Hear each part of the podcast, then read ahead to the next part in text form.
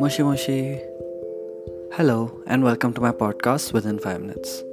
This is your host, Harsh Patel, wishing you a beautiful day. Have you ever found yourself complaining that you don't have enough time? That you couldn't do something because you were busy doing something else? That you didn't have enough time to spend with your family because your day was so tightly packed? the majority of us have the capability of flipping these questions around because they're all consequences of our choices. What we choose to do in our spare time is what we value in reality. And it's a really funny thing because our minds, they play a funny game when it comes to associating time, money, and effort with different things. When you're watching a show, a one hour episode feels like it flew so quickly. But spending that one hour sitting with your parents, it feels like an eternity. Spending thousand bucks on your subscriptions is a no brainer. But spending the same amount for the gym needs so much convincing to do. In fact, we are willing to buy a packet of chips every single day, but not enough healthy cereals which could probably last a whole month. We are willing to spend half an hour on social media because it's our me time, but we're not willing to spend even 10 minutes on something like meditation because apparently we don't have that much time. We are willing to spend on expensive dinners, but we hesitantly spend half of it on art classes or therapy classes. We write letters to appreciate the people we want to impress, but when was the last time we did the same for the people we already know? Is it I don't have enough time for that. Or rather, I don't want to make time for that. Every day you wake up, you have a choice to make. If you want to run a 5 kilometer marathon, would you train with someone who prefers to lift weights?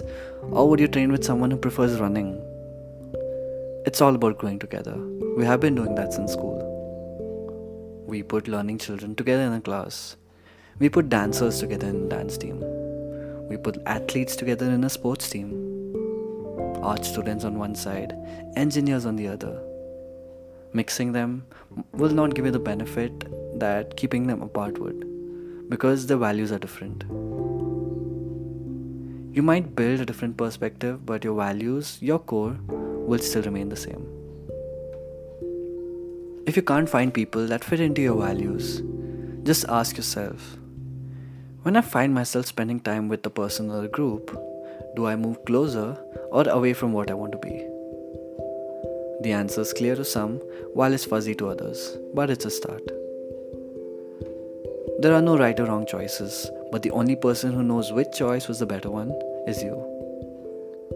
In life, where we have so many choices, place on one side the choice you'd make without much thought, and on the other, a choice that you would have avoided because it needs so much thought. Both will make you happy eventually, but one does it faster than the other, while the other changes your life in a long term. Weigh your choices and choose one that seems best suitable to your values. To a fitness enthusiast, it's okay to hit the gym and eat junk sometimes because there is a balance on his weighing scale. But if he were to have a gym subscription and he hit the gym only once a month while munching on all those snacks, he's got some thinking to do. Because he values one thing but acts on another. Just remember, everything is a consequence of your choice.